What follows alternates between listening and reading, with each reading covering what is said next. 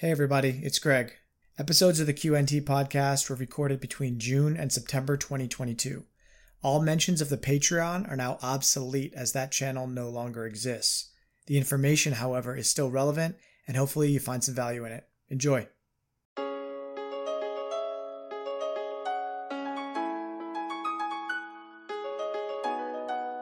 Yo, yo, yo, what's going on, everybody? This is Greg Lunt, and welcome back to the still unnamed Quant podcast here on Patreon. I didn't get as many suggestions for podcast names as I'd hoped, so let's make that actually a priority this week. I want to name the podcast by the end of the week, so drop something in the comments or in Telegram if you have any suggestions for the name of the pod. Today is August 16th, 2022. This will come out on August 18th, 2022. And our guest today is one of the most fundamentally sound researchers I've had on the podcast. He goes incredibly deep into white papers and government documents and breaks everything down in a way that anyone can understand. And I've always admired the balance of quality and volume of content that he publishes. And I'm really glad he can join us today to talk more about his thoughts on the space. Citizen of the Future, welcome to the show. Hey, thanks, Greg. It's an honor to be here, and I appreciate the intro. I am Citizen. My alias is Citizen of the Future because I'm a citizen that focuses on the future and not the past. I don't fall for that narrative stuff. I'm an industrial electrician, and my main niche is automation, controls, oil and gas. I've been in the trade for about 10 years. So, as you can see, some of my mind maps and some of the content I've created gets pretty deep into uh, the technical details of network flow, et cetera, et cetera and that's why you know I like bringing it down for other people to be able to participate. Awesome. Yeah. So you beat me to the punch on a few things there. So before we dive a little bit more into you and kind of how you approach this space and what you think about it, what I like to do with guests is do a quick little lightning round first with non crypto, non DLT type questions. So if you would oblige, uh, I'm going to fire off just a few questions here to help everyone get to know you just a little bit better. And, you know, it'll be lighthearted and non work related. Hey, let's do it. All right, cool. So, what's your go-to snack food? Uh, snack food unhealthy would be sugar candy, sour candy. okay, me too. What do you have a favorite out of those? Uh, sour cherries, gummy bears, uh, sour worms. All right, my man. If if people could read your mind, what would they be hearing? Oh God, you'd be hearing uh, connections, nonstop, uh, invisible connections of real world global monetary systems, stuff like that. They'd be like, "What the hell's going on in there?" I like that. Okay, you might have to rack your brain a little bit for this one. But what's the best prank you've ever pulled on someone or had pulled on you? Ooh, the best prank. Oh yeah, yeah, yeah. I was working up in the in an oil and gas plant. My brother was on the same project as me, and I got these cinnamon buns, these awesome cinnamon buns, fully loaded with with icing from the camp. And I brought a bag of like six, and I was just talking about them all day. I had one for first break, and then at lunchtime I go to do my second one there. And me and my brother, he's sitting across from me, and he's laughing his ass off. And I'm, I'm like, "What are you laughing at, man?" Like I just heated my cinnamon bun up in the microwave, and he's laughing his ass off. And he's like, "Dude, I replaced all your icing on that cinnamon bun with mayonnaise. and I didn't even notice. I don't know how, but I think it all stems down. I don't have a really good sense of smell. Like I have no sense of smell. So maybe that affects my taste buds or something. But uh, yeah, that's probably the, the, funniest. Yeah, I was going to say, how in the world could you not realize yeah, that? I don't but... know. yeah. Okay, so uh, what is something you did as a teenager that makes you cringe now? There's a lot of stupid shit. We used to, oh yeah, back in, in high school in like grade 12 year there, I got fart spray. It's called liquid ass and it's like an invisible spray, but it reeks like an outhouse. And like we would go around and like we'd walk by someone in the hallway and you'd spray it on someone. oh, and then we were at a party one time and there's this girl that didn't have a very good reputation. And so we like went up behind her and of course, you know, everyone's drinking and having a good time and that. So and uh, Buddy sprayed her. and like everyone started walking away from her, and here she is standing there by herself. She's like wondering why is no one standing around me right now. Yeah, so that's probably the thing that makes me cringe now. what social media apps do you use in your free time? Well, Facebook just for family, and then uh, LinkedIn and Twitter. Twitter's my passion for sharing research and that.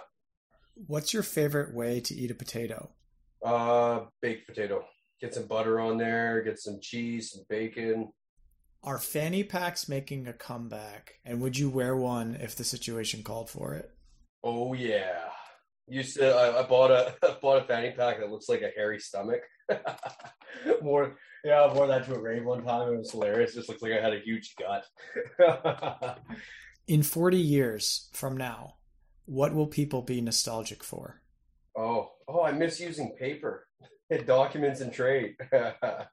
100%. Yeah, we'll get into that in just a minute. So thanks for doing that. that that's fun. Um, some good stories there.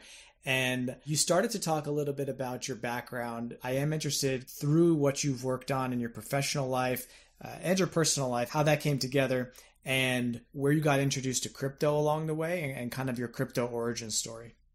So I've been doing electrical for 10 years now. Started fresh out of high school and I started doing resi commercial and then got my foot in the door in industrial oil and gas. And that's been liquid natural gas plants, steam assisted gravitational drainage, SAGD plants. So that involves wiring devices, hooking up generators, cranes. And it was in 2018.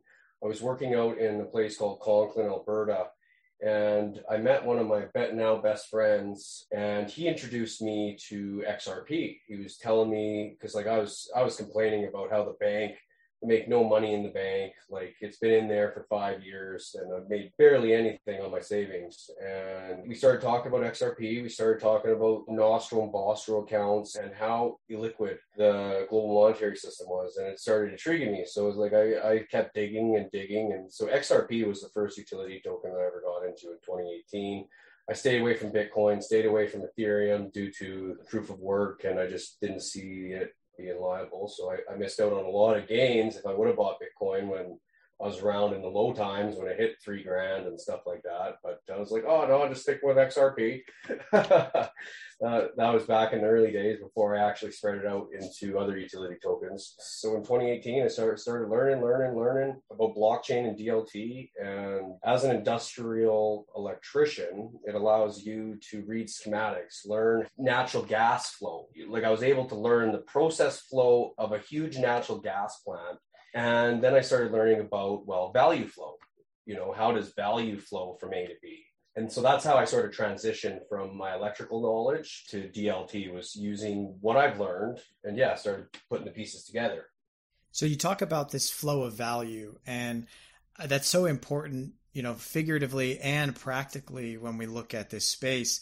And I know you use a lot of these mind maps, which you mentioned before. And it's this idea, if you're not familiar with mind maps, they're basically visual representations of connections between different entities or maybe flows of value it's just kind of like you see a different a lot of different entities on a you know screen in front of you and then different connections between them and just the way that everything interconnects if you're a visual learner so talk me through you know the origin of you and mind maps and how that became such an important part of your content yeah. Okay. So this is a really awesome part of my story. So I was raised by my grandparents. My father, he's a crackhead. My mom passed away five years ago. But it all started doing my visual mapping, my deep mind mapping was because for the last four years, my grandfather, he would tell me what's going on in the mainstream media. That was his thing. His retirement passion was watch the news. And my passion was to find out what's being covered up what is the mainstream media not telling us? So I would use his insight. He would tell me what's going on, and I'd be digging myself on the internet and finding these real connections that aren't being spoke about. So here I'd be finding things. I'm like, oh, did they ever mention this? Blah blah blah. So I initially created my started mind mapping, creating it, the visuals on the computer so I could run it through my grandpa and my grandma. I just explain it to him in basic form. And that's how I got to explaining things in such a basic English breakdown was because I was explaining how these DLT ecosystems interoperated, what connections they had. and how different things worked. They got it. He was ex- he was explaining things back to me, and I was like, "This is hilarious." So I think I am one of the very few that has that had crypto grandparents that would actually listen and be aware of the digital value transfer going on in the world. That's so interesting because you know I'm a marketer myself, and one of the key things that I always try to do is ask myself, would a grandma understand this? It's the grandma test, right? And and that comes also from you know some of my days as an entrepreneur and kind of thinking about how to describe the product in a way that anyone can understand. And it's really important that you don't use too many technical terms. Obviously, in this industry, it, you can't avoid it. You have to use them sometimes. Even just something like a DLT, like, you know, you got to break down the acronyms and the words. But I know that when I explain things to my mother, who's a little bit older, she definitely gets things better if I were to provide a visual and kind of point and talk along with it. So I totally resonate with that. And you have a lot of tweets that you put out with these different visuals. You're, you're quote tweeting a lot of other people and sharing content. You have your own ideas that you add on top of them. What is your content strategy around Twitter? And then also you have your YouTube channel, which you've put up some excellent deep dives. How do you mesh those two and put out a coherent message through your content? So my account, my research sharing account started uh, October of last year. And when I was thinking, I was like, you know what? This information that I'm digging up, that I'm mapping out, I was mapping for about six months before I created my Twitter account. And then I was like, you know what? I have so much data here, visual data that's being covered up by you know companies they release a press release and then no mainstream media covers it it just gets swept under the rug i had a buildup of information and i was like you know what? I want to create something that is focused on utility real world utility that exposes the connections that other citizens could see. So i wanted an account that didn't have a profile picture. So i just literally googled citizen of the future on google found this cool looking photo and I was like hey I want people to judge me for my words, for my information, for my research, and not for what I look like, my age, my skin color, for whatever. So that's where I developed this alias. And so I just started creating write ups, tweets on things that I saw, connections that I found, and then just putting it into my theory. And then I kept building. Like, first couple months, my threads were terrible. I I laugh at, I cringe when I look at some of those now, but it just shows how I've developed over time. So I just use my Twitter account for sharing tweets, retweeting information that I think is valuable, important. And my YouTube, I've done a lot of deep dive research overviews. A lot of them are longer. They're not these five or 10 minute videos. They're usually between 30 to 50 minutes and that's because when I cover a topic and I get going, like I, there's there's always something I need to add. There's always something that I need to dive into or throw it on the table because if I feel like if I don't get it in there and I have it broke up between a bunch of different videos, well, you're not going to get the full experience. So they're basically like research movies. And my content strategy has been traditional connections. Like I go through banking, trade finance, standard setting body documents, and I create content on that stuff. Like no meme coin shit, no hype, just strictly connections. And I cover that stuff because, you know, when we look at this space, when we look at the distributed ledger technology and crypto community, well, what is it mostly? People that are hyped up, that have some sort of bias, the ones that think XRP is going to have a buyback with $30,000, which is absolutely ridiculous. so mine is strictly reg tech. Like I'm focused on trade finance, re- regulated technology, DLT, automation, covering topics like and creating these visuals to hopefully inspire other citizens to look past their daily lives and learn something that's empowering the fourth industrial revolution. Because what i hate and what makes me cringe is you know mainstream media. They cover ukraine they cover covid-19 they cover nothing but stuff that keeps a citizen in the past. Like they keep people distracted, divided, anxiety driven to where they don't really see a need for stepping outside their comfort zone, learning new things because they don't know where to start. Because, well, entertainment is the highest paid industry because it keeps everyone distracted. So that's what really drives my insides is to dig this up and spit it out to people to actually absorb somehow absorb it or hopefully inspire them to research it so that's why in, in my youtube videos i have citizens of the future researchers following the dlt blockchain revolution Don Tapscott, I don't know if you ever heard of him. The first book I read was from him in 2018, and it was on the blockchain revolution. And that's when I was like, holy crap, this is actually happening. He inspired me, and yeah, so I wanted to do the same thing. That's awesome. I totally resonate with a lot of the things you just said. I guess, first of all, the idea of posting longer videos is something that you know was kind of the inspiration for this patreon in a way is being able to create long form content i do a weekly video every monday and then on thursdays i alternate between podcasts and extended live q and a's that we do in the telegram group so it's this way that i can actually get on the mic or i can you know put up stuff on my screen and go deeper and share things on a scale that i just can't do on twitter even though you know Twitter's been great and Threads have been an excellent way to grow the account. And by the way, congrats on how much success you've had with the account. So you're almost coming up on a year here. I think you're at around 17 and a half thousand followers. And I've been watching you, you know, I don't know how long I've been following you, six months or so since I got on Twitter. And I think you were at like nine or 10. So, like, you've definitely just been on a great come up. So, great job with that. And I'm excited to see more of the YouTube videos come out. They really are great, guys. You got to check them out. All the links will be in the description.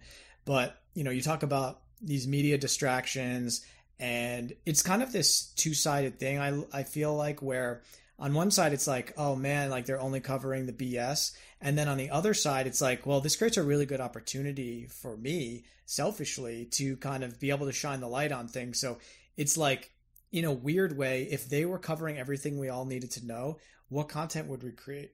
I mean, I guess we could we could go deeper always. There's always a way to kind of help more, but there is a massive white space right now, especially not just in crypto, but as you say in these reg tech and utility tokens, you know, most people don't understand crypto at all. Not even Bitcoin, Ethereum, meme coins, nothing. And then you have out of the crypto community that 1% of people that care, you have 99% of them that don't understand the utility token game.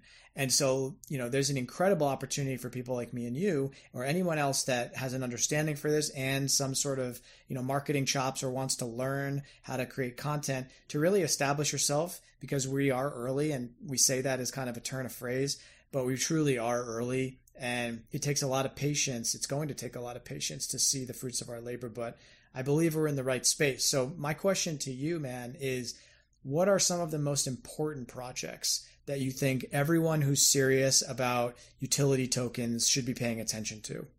Yeah, some good comments because we are very early. I thought we were early in 2018 and I didn't realize it would drag on till I thought we oh we're going to be a millionaire by 2021 and well here we are 2022 and it's like still like still waiting still waiting yeah so what I've learned over these years you know it, it's definitely like the retail media hype think this is just like a one or two year thing. People often get that mixed up, but it's actually like a 10 year plus thing. Like this is a, uh, a very slow, long, drawn out process because legislation, regulations, getting the standards and, and just the, the laws written to embrace the technology. It's a slow, drawn out process. Like, look, it's 2022 and the United States still can't even tell the difference between a security and a digital asset. So that's that's funny. But the best tokens, I think, from my research and my experience that, that I stick to now is Quant, XDC, XRP, Constellation DAG, and there's a couple others, but those are my favorite four or five. Like XLM is, is, is good for cross border payments too. Um, but I, I, I haven't dug too much in there, and those are my favorite. Cool. So, you know, most of the people that listen to this podcast are pretty up on quant, and I know that you do follow them pretty closely. So, what I would like to ask you a little bit more about specifically is XDC, because for a lot of people, myself included, you were one of the first people that brought XDC to my attention in a serious way. And by watching your deep dive, I think it's your first video on YouTube, there's an XDC breakdown, and it's a tremendous job and it brought a lot of things to my attention, such as MLETR, And I noticed a lot of myself in the way that I do my research, in the way that you present your research, and kind of, you know, no bullshit, opening up the papers and really looking at what they're saying. Like you have mentioned multiple times already, the connections is a huge thing, is just being able to link, you know, CEOs with past experience, with what they're working on now, with how they've been tied in, and quotes from interviews, and all these amazing things that bring it all together. So Quant has recently, as you know, released a connector to XDC, and it's also one of the first ones that have been connected to this new NFT update that Quant has put out on Overledger. So they now have, you know, interoperable NFTs through their QRC 721 standard that connect to Ethereum, Polygon, and XDC. So it seems like, you know, XDC has really, at least for me, has kind of come out of nowhere to be this massive player in the utility space as it relates to trade finance. And you also mentioned earlier, like the nostalgia for paper, and I think that has something to do with it. So, give me a little bit of an idea and let the people know kind of what is XDC, why is it important, and how do you see it integrating with Quant going forward? Okay, so I think before I get right into XDC, I think we should just take a step back and take a look at the globe and the supply chain and the trade finance industry. Billions, billions of documents move across jurisdictions globally. Say we have a shipment coming from China to Canada or the States. There can be up to 36 copies of documents, and it could change up to 150 intermediaries' hands throughout the supply chain. They say moving paper is more expensive than actually moving the shipping containers. So the global trade finance and the supply chain is all based on paper, which is manual labor. So in 2022, only 1.2% of all documents in global trade is electronic. So what XDC is, it's a trade finance ecosystem that is carbon neutral, that has smart contract capabilities, that can settle a transaction in two seconds and cost fraction of a cent. The ITFA, International Trade Forfaiting Association, they utilize XDC in their trade finance distribution and their digital negotiable instruments initiative. Those are both two initiatives pushed out by the ITFA. And if whoever citizen, or if you're listening to this, Google who the ITFA is. Google those two initiatives, TFD and the DNI because this is a perfect example of regulated entities utilizing a DLT ecosystem. And another thing that I should touch on is the trade finance gap. This is a massive problem that nobody is aware of. And all the SMEs, the small medium enterprises, they own about 90% of the world's wealth or something. Like they're the builders of the global economy. Well, there's a lack of funding that is needed for all these businesses to thrive. It went from $1.7 trillion, and ever since COVID happened, $5 trillion is now needed to get back to rebound to pre COVID levels. $5 trillion. So, why am I bringing up the trade finance gap? It's because it's a lack of liquidity what's happening now, and why there's this digitalization transformation that I always talk about in trade, is because when you have a decentralized liquidity pool where you can stake your tokens and that gets loaned to a small medium enterprise for a small percent interest what it's doing is it's allowing trade finance to become an investable asset class by any citizen because right now it's only by accredited investors people in the banks those are the only ones that can give loans to people that need it in trade so say we have a farmer and they've got all this grain that they want to sell. If they have an online marketplace where you could sell NFTs that represent real world trade assets, split up the ownership, split up the rewards, it just stems from there. Yeah, and I think this is part of the reason that Gilbert chose to include XDC in some of this early NFT technology that they're releasing because Quant in particular they do not do things that aren't extremely calculated.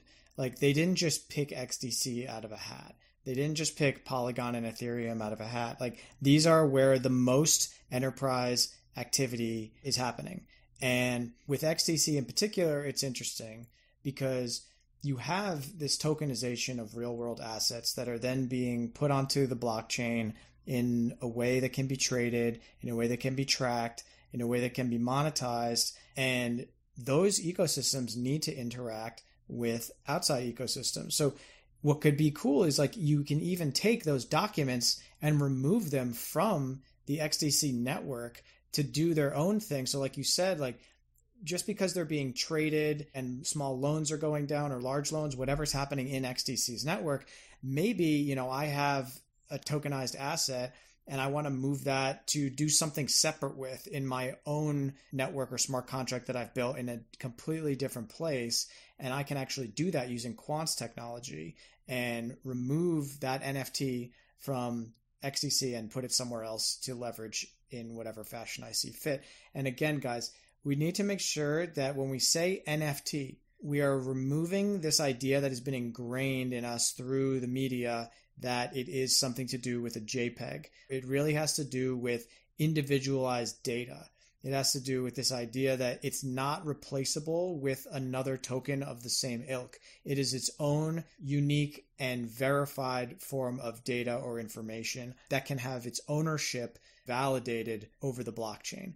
So in XDC's case, we are talking about trade documents, but it could be anything it's just another massive ecosystem that Quant is going to help value and data flow between. So I'm really excited about it because it does seem like similar to Quant, where there's all of these connections between these massive players that seem to already be onboarded in in the darkness or in the shadows, kind of like everything is already happening and well in motion. Whether that gives the token, you know, a price run up in the next year or two, who knows?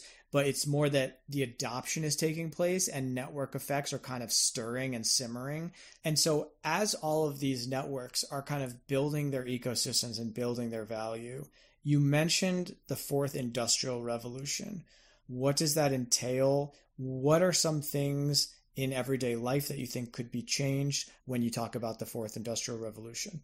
So, the fourth industrial revolution is how value moves like an email does today, right?